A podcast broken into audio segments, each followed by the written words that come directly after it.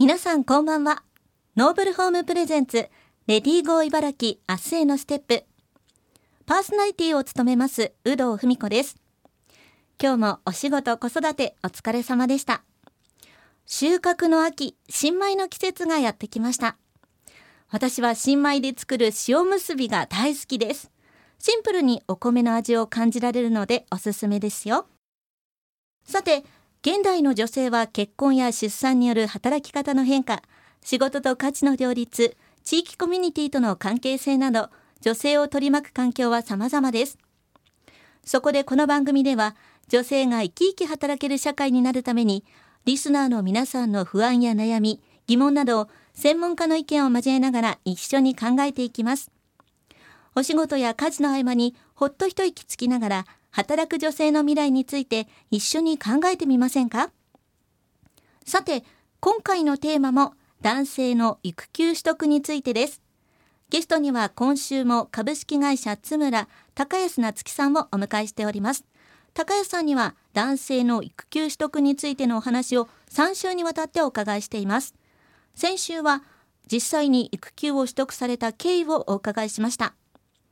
今週2週目は育休取得後の変化についてお伺いしていきます。高安さんよろしくお願いします。はいよろしくお願いいたします。まず実際に高安さんが育休を取得した際の会社側の対応っていうのはどうだったのか教えてください。はい、えー、まず給与面についてですが、えー、育休中は本来は給与が発生しません。はい。しかし当社の制度では配偶者の出産に伴って有給が取得できること。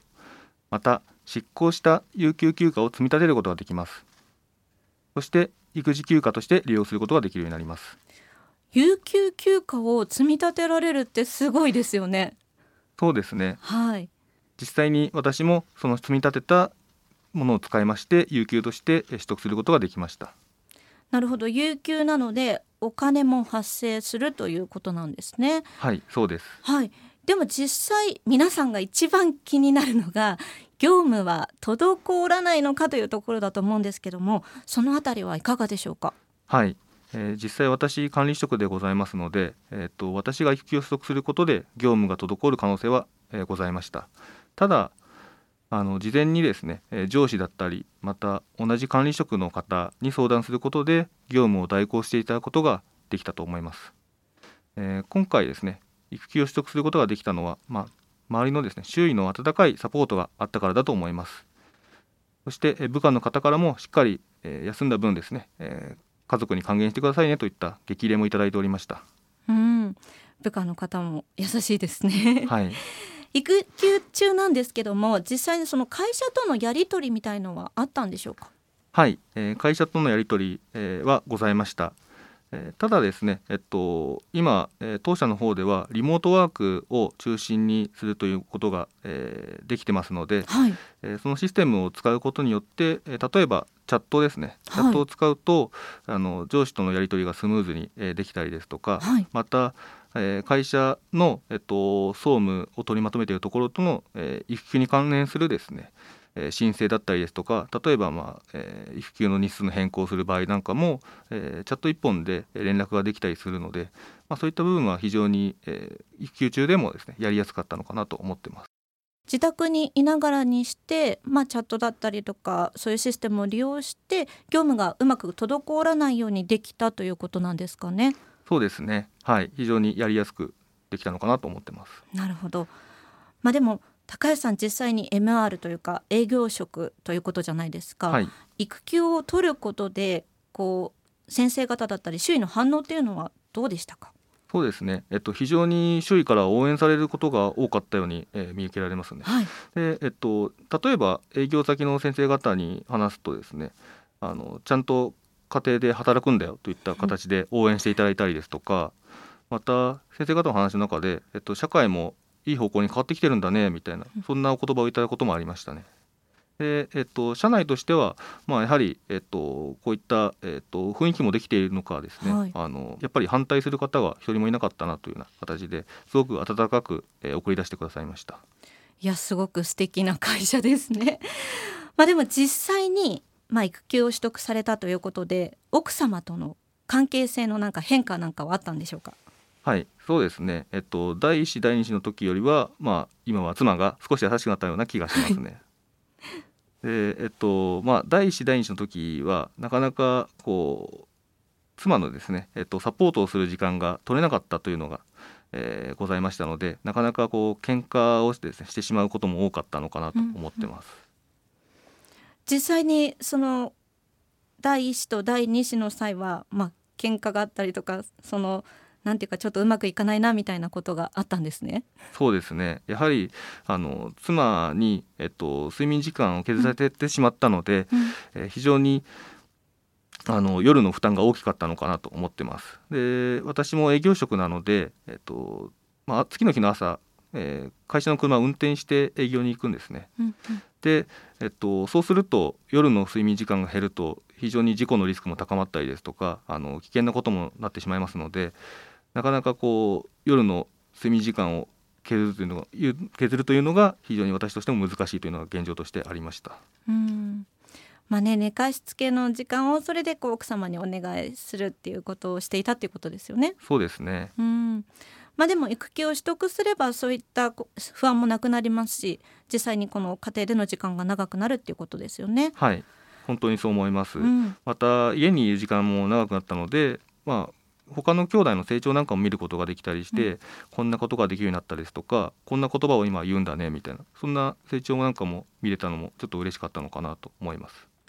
高橋さんは実際に育休中どんなことを積極的にやられたんでしょうか？はい私が育休中に積極的にやったことは、えー、特に赤ちゃんのお世話だったりまた、えー、子どもたちのお風呂そして、えー、掃除といった部分が主に私の仕事でした。で、えー、ただですね、えっと、もちろん、えっと、妻が出産する前後というのは、はい、えっと、妻がいない家にいないので、えー、それは家事は私が行っているというような形でした。でえー、ただその私も なかなか料理などが苦手なので、えー、妻が戻ってからはなかなかその料理の部分は妻にお願いしてしまってがちですね。うんでも、まあ、向き不向きっていうのもありますしうまくこう分担が2人でできているということですよね。はいそうだと思います ちなみにお子様とのその関係性の変化っていうのは何かありましたか？はい、えー、子供とはですね非常にまあ仲良くなるチャンスができたのかなと思ってます。うんで、えっと、上の子2人いるんですけど2人ともまだ小さいので、えー、時々赤ちゃんにこうやきもちを焼いてしまうようなところがあるんですね。でしかしながら、まあ、私もですね自分の気持ちを、えっと、子どもたちが自分の気持ちを主張してくれるようになったので前よりも子どものことを理解できるようなタイミングが増えたのかなと思ってます。まあ、そういったところがあって子どもと仲良くなったのかなと思ってますしまた、えー、娘からですね、えっと、パパ大好きって言った言葉も えー、何回かこう言われることがあって、まあ、以前よりもこう親密度が上がったのかなと嬉しく思ってます。パパ大好きは本当にね魔法の言葉ですよね そうですね非常にこう活力が湧いてくるのかなと思います実際にまあ育休を取られたことでお仕事に対する考え方なんかは変わりましたか？はい、えー、改めて育児の大変さが、えー、身に染みて分かりました。そして、えー、仕事復帰後も早く帰るように意識するようになりました。えそんな中で、え時間効率を意識するようになったのが大きなところかなと思います。まあ、実際にその育休を取ったことで営業職としてこう仕事の成績なんかに影響っていうのはあったんでしょうか？はい、えっと、仕事の成績には影響があるのかなと思っていたんですが、うん、えっと、実際のところは、まあ、周囲のサポートが非常に、えー、充実して、えー、くださったので、はい、あんまり大きな影響はなかったというのが、えー、正直なところですね。うん、じゃあ成績は変わらず。そうですね。あのまあ、私の仕事の場合ですと、えっと、急に、えっと、先生方からあの文献だったりですとか資料の依頼されたりすることですね。また説明依頼されることがあったりするんですけれどもそういった部分も上司だったりですとか周囲の方にお願いすることができて、えー、そんな中で、えー、営業成績はまあ特に変わらなかったのかなと思います。いや本当に周囲のサポート素晴らしいですね。ちなみに高谷さんの周りで後輩でこう育休を取ってみたいという方なんかはいらっしゃるんでしょうか？はい、えっと、今のところはまだいないんですけれどもただあの部下が取るようになったら、えー、ぜひですね、えっと、今回の経験を糧にして、えー、取得に向けてサポートを充実してあげたいなと考えております。高安さんみたいな管理職の方が取られるっていうのも大きいですよね。そうですね。あの実際に私の周りで、えー、営業の管理職で取られた方というのは、えっと、今まで知らなかったので、まあ、私の事例があの会社としてもいい方向に向いていけばいいのかなと考えています。高安さんご自身育休取得でいい変化があったということが分かりました。今週は株式会社津村高安夏樹さんに育休取得後の変化についてお伺いしました。来週は男性が育休を取得しやすくするのにはについてお伺いしていきます。高安さんありがとうございました。ありがとうございました